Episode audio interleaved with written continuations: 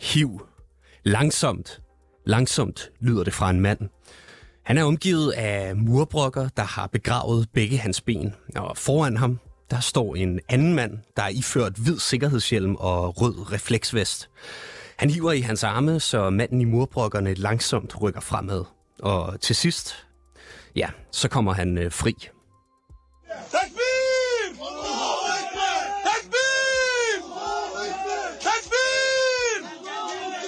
Çok şükür. Elhamdülillah bir arkadaşımızı kurtardık.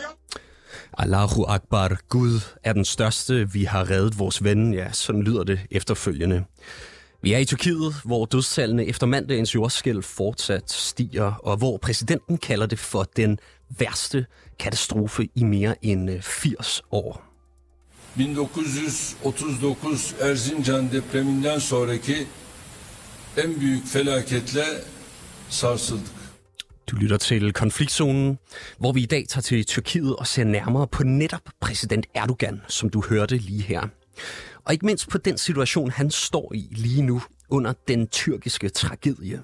Et dødbringende jordskælv, der kommer bare få måneder før Erdogan er på valg. Mit navn er Mads Vesterager. Velkommen til konfliktzonen.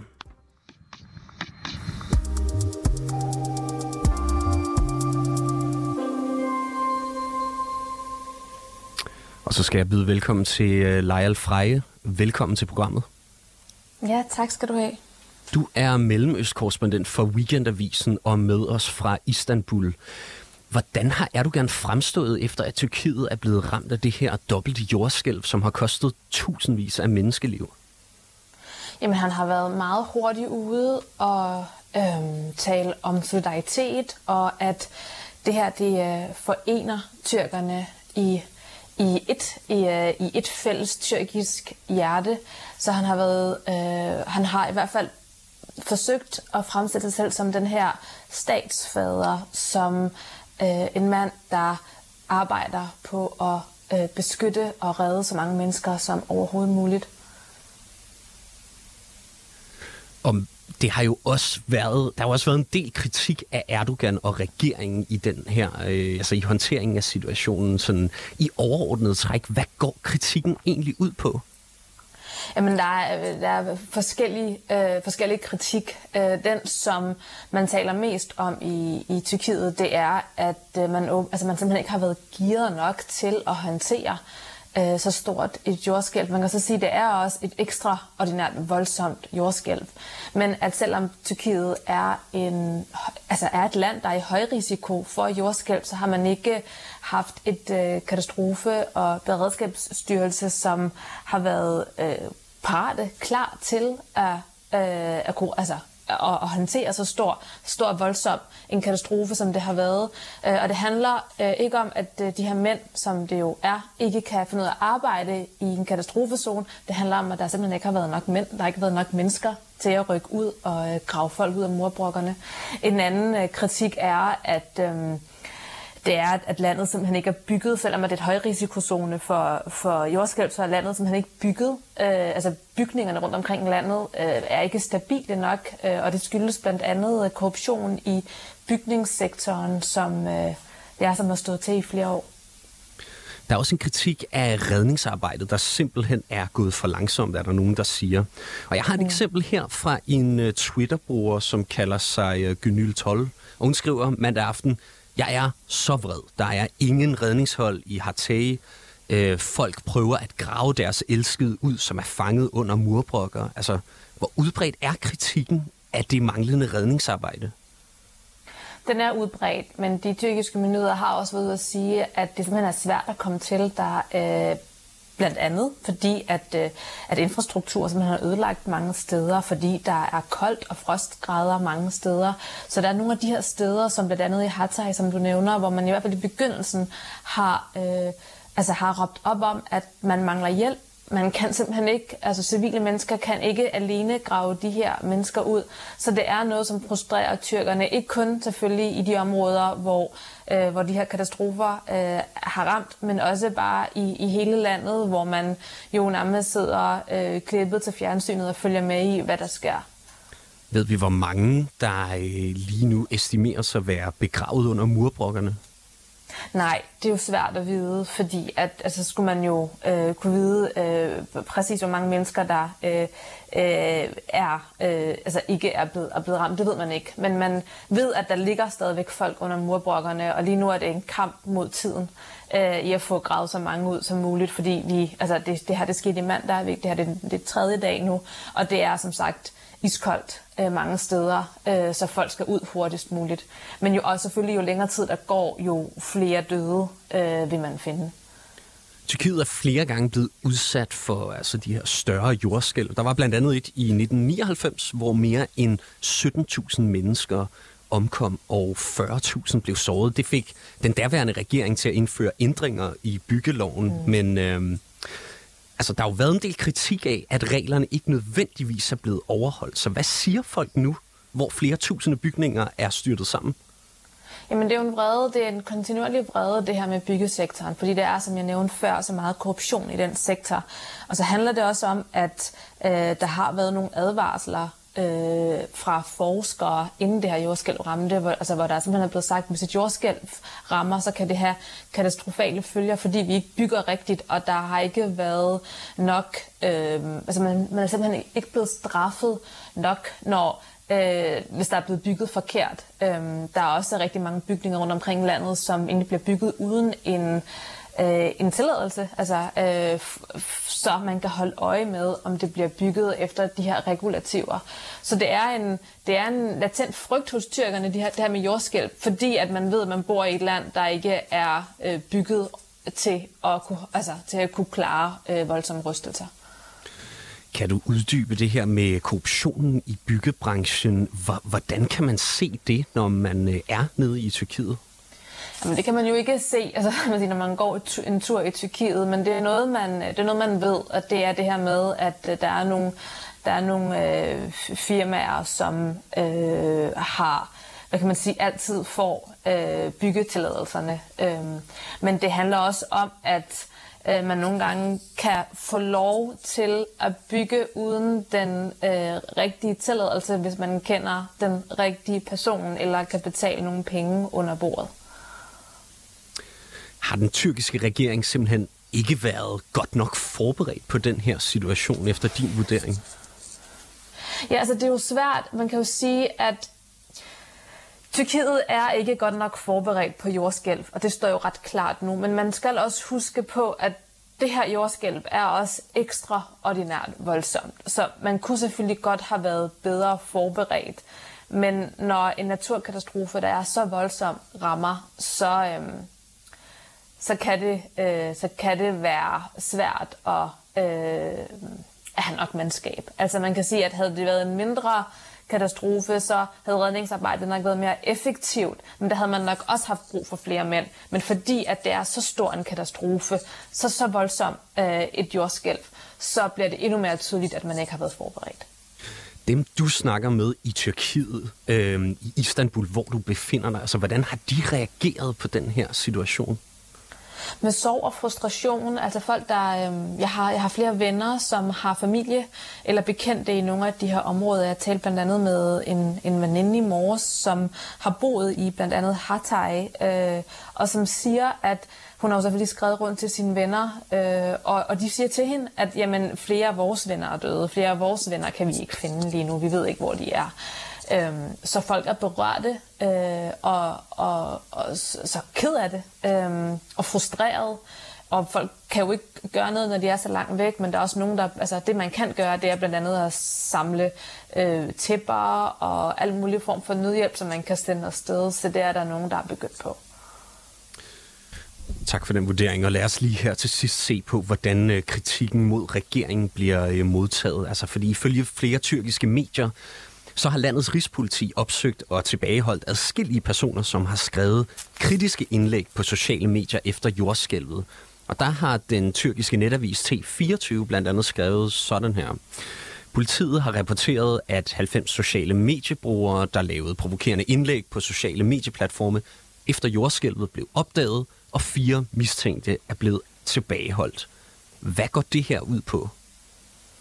Ja, altså det er ikke noget, der fylder særlig meget i de tyrkiske medier. Øh, man ved ikke særlig meget. Alt det, man ved, det er spekulation. Øh, der er nogen, der mener, at det ikke kun var kritik, som de her mennesker, øh, de var ude med på sociale medier. Det var også øh, misinformation, øh, og man simpelthen øh, skrev nogle ting, der gjorde folk endnu mere bange.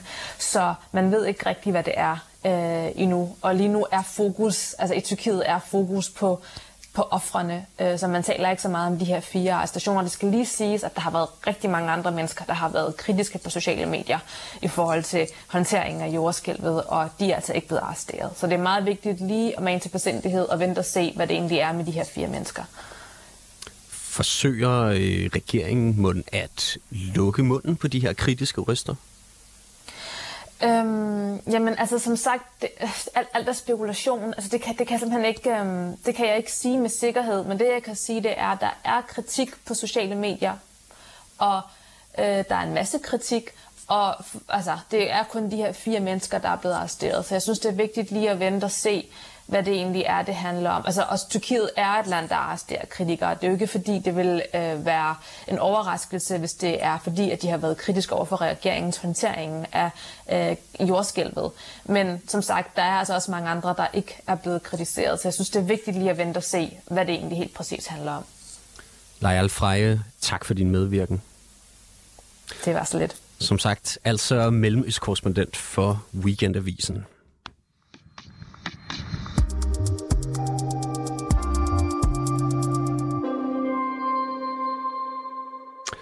Og så vil jeg gerne byde velkommen til Hetav Roshan. Velkommen til programmet. Mange tak. Du er journalist med indgående kendskab til tyrkisk politik. Der er meget på spil for Erdogan øh, lige nu, for det her sker bare få måneder inden, at han er på valg. Det øh, næste tyrkiske valg, det er nemlig den 14. maj her senere i år. Hvor meget skader den her situation Erdogan? Det er klart, at det er en stor politisk test for Erdogan, hvordan han klarer øh, ikke bare de næste øh, uger, men faktisk de næste par døgn i Tyrkiet. Fordi, øh, som det også blev sagt øh, tidligere øh, med din tidligere gæst, så er det altså kun 53 timer siden, at øh, jordskælvet indtraf, øh, og lige nu ligger der stadig øh, mange mennesker under mordbrokkerne og skriver på Twitter, kom og red mig. Jeg ligger under mordbrokkerne på den her, den her adresse. Øh, og, og der bliver meldt om, at der ikke er mandskab øh, fremme ved nogle af de byer, som nu i 53 timer har været jordskælvsramte. Så øh, det, der kommer til at ske de næste par timer, er afgørende for, hvor meget øh, skadesreduktion politisk set er, at man skal, skal lave de næste mange måneder frem til valgene øh, den 14. maj. Indtil videre, hvordan har vi så set Erdogan sådan, øh, hvad skal man sige, fremstå i tyrkiske medier? Han har haft et enkelt øh, tv-indslag, som har været, øh, som du selv i går, som var en slags, øh, hvor han adresserede hele nationen, og det man egentlig forventede, det var, at han tog noget frem og prøvede at anlægge en mine, som var forsonende, som imødekom noget af den kritik, som Lajal øh, fra Weekendavisen også talte om tidligere, for den har fyldt enormt meget, den her frustration for folk, der siger, øh, nu er det tre døgn siden, vi har endnu ikke set det redningsmandskab, I alle sammen snakker om. Øh, men den Erdogan, der tonede frem på skærmen, var vred. Altså, han var vred over, at der var misinformation, der blev delt. Han talte om arrestationer af folk, som øh, ikke bare delte kritik, men faktisk var øh, landsforræderiske i deres kritik af regeringshåndtering af situationen. Øh, så vi mødte en, øh, en, altså en, en præsident, som eksplicit sagde, jeg skriver ned i min notesbog, de af jer, der har været imod den måde, vi har håndteret det på. Og den notesbog vil blive taget frem efter vi har håndteret jordskælvene. Så det har mere været en truende præsident end en forsonende præsident.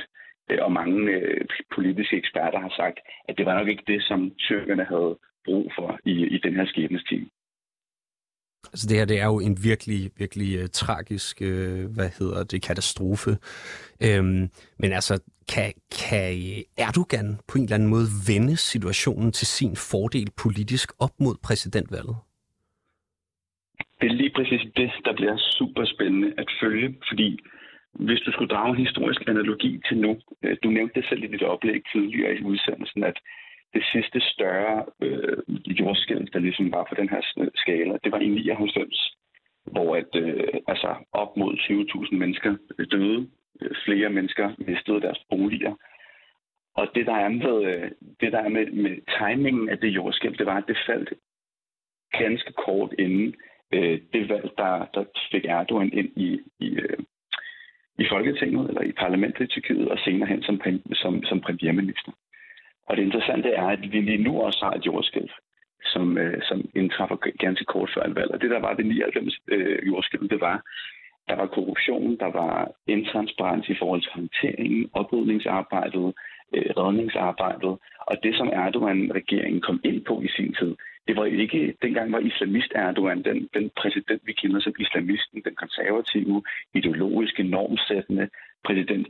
Dengang var det en helt anden præsident. Dengang havde vi en, øh, en, en, en øh, transparenslovende, en, en good governance-lovende øh, præsident, som sagde, jeg kommer ind og skal nok vise jer, hvor hullerne i osten er. Det er den præsident, som Erdogan var, da han kom ind, fordi han netop red på bølgen af harme over mishåndteringen af et jordskæld i, i, i 99, men også den, den økonomiske krise, der herskede dengang. Øh, Erdogan står lidt i samme situation nu, at der er præcis samme kritik imod hans intransparente håndtering af redningsarbejdet. Så det bliver meget, meget spændende at følge, hvad udfaldet bliver den her gang. Så han har altså en mulighed for at, øh, hvad hedder det, stå bag den her good governance agenda, som du nævner igen. Er det det mest prominente eksempel øh, på, at, øh, at han prøver ligesom at vende situationen sådan politisk til hans egen fordel? Nej, der er mange greb, han ligesom tager lige nu. Øh, nogle af grebene er, at man forsøger at krisestyre kun igennem premierminister og præsidentkontoret. Så kan man sige, øh, beredskabstænkning i Vesten, øh, og generelt set, som vi ser det i Danmark, der er beredskabstænkning ikke, ikke på den måde. Når jeg taler med folk, der har været i beredskabsbranchen i Danmark, så snakker man jo om, om, decentralisering, at man uddelegerer beslutningsmyndighed til dem, der er øh, i de byer eller de områder, hvor der rent faktisk er sket en katastrofe, så de kan træffe beslutninger på deres øh, forudsætninger. I Tyrkiet, den måde, som man krisestyrer på lige nu, er det hele centralt styret. Øh, man styrer informationsstrømmen, man styrer, hvem der må komme og hjælpe, og man har bedt borgerne i de nødstedte områder om ikke selv at hjælpe. Øh, og det er netop fordi, man er, man er, man er enormt bange for, hvad, hvad, hvad kan efterfølgende være. Alt det, man ikke kan kontrollere, øh, er, er man bange for, fordi at man føler sig under et stort krydspres lige nu i, i Tyrkiet. Så man kan sige, den måde, man håndterer det på i Ankara, for ligesom at, at, at, at skærme sig mere, ender med at forvolde mere skade i folkeopinionen. Øh, så, så krisestyringen har ikke rigtig taget effekt i den måde, som man kunne forestille sig, at de gerne vil have det i, i regeringskontorerne i Ankara. Nu hørte vi før om kritiske sociale mediebrugere, der bliver rapporteret og for nogle vedkommende endda opsøgt og tilbageholdt. Men hvordan takler Erdogan egentlig generelt den her kritik, der lige nu bliver rettet mod regeringen? Jamen, som nævnt, så fængsler man, øh, eller arresterer i hvert fald folk, som man, hvor man vurderer, at deres udsagn er misinformation. Det er jo ikke mennesker, som er, har været for en domstol, det her. De her fire sager Øh, det er jo arrestationer, som lige nu er varetægtsfængslet, og de venter på en dom. De har ikke øh, grundlovs, øh, grundlovssikrede høringer inden for 24 timer, som vi har i Danmark i Tyrkiet, og især ikke i forhold til den nye misinformationslov, som trådte i kraft i, øh, i, i øh, sommer sidste år. Øh, og der bruger man altså øh, vidtrækkende juridiske instrumenter til at, at, at slukke for enhver kritisk røst, og det er ganske normalt i Tyrkiet. Normalt handler det bare om partipolitik og om borgerrettighedspolitik, og lige nu bliver det så brugt i forhold til, til det her med jordskælvet. Men jeg, vi ved jo intet øh, om indholdet i de, i de øh, anklageskrifter, som vil blive fremlagt. Det ved vi ikke noget Men det vi kan, det vi kan sige generelt, det er, at, at kritik af regeringens håndtering af alle politiske sager i Tyrkiet bliver mødt med juridiske instrumenter. Nu nævnte du øh, problemet med, øh, hvad skal man sige, at påvirke den offentlige opinion fra centralt hold.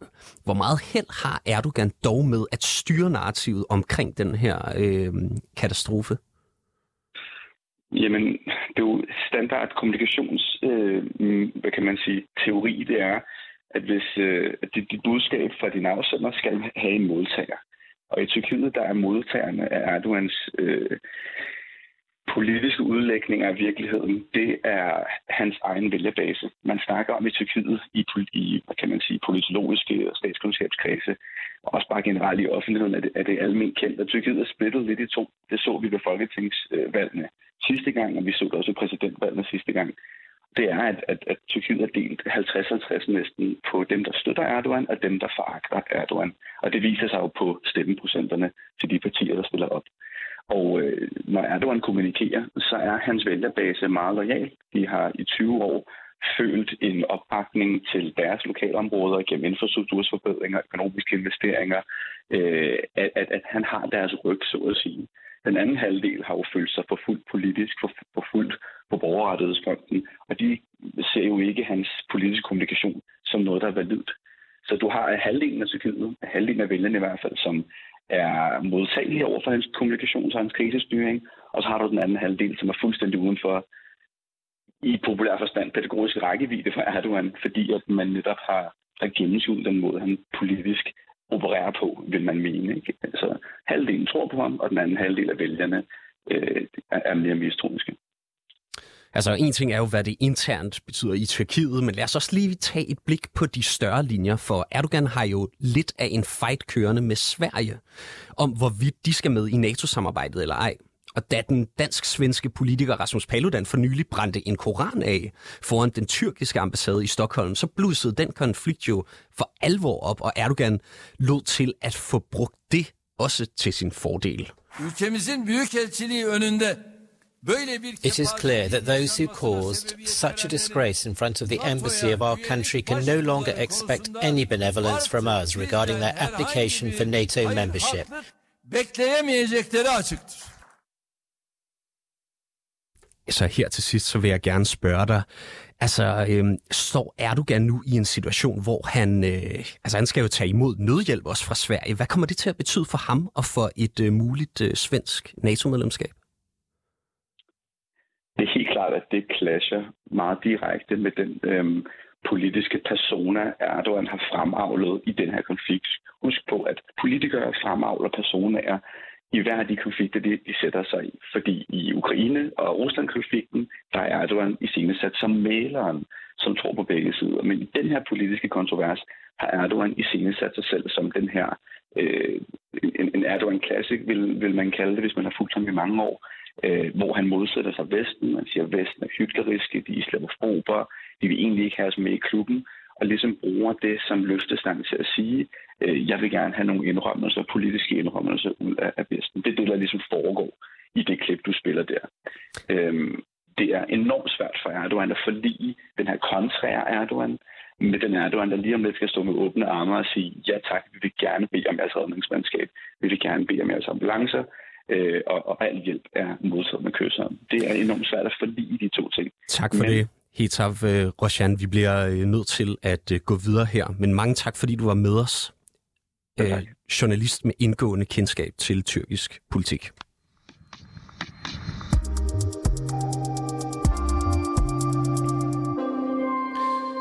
Du har lyttet til øh, dagens afsnit af Konfliktzonen. Vi er 24-7's udenrigsmagasin. Mit navn er som sagt Mads Vesterager, og holdet bag programmet, det er Christine Randa og Sofie Ørts. Du kan lytte til programmet direkte mandag til torsdag fra 8 til 8.30, men du kan selvfølgelig også høre programmet som podcast.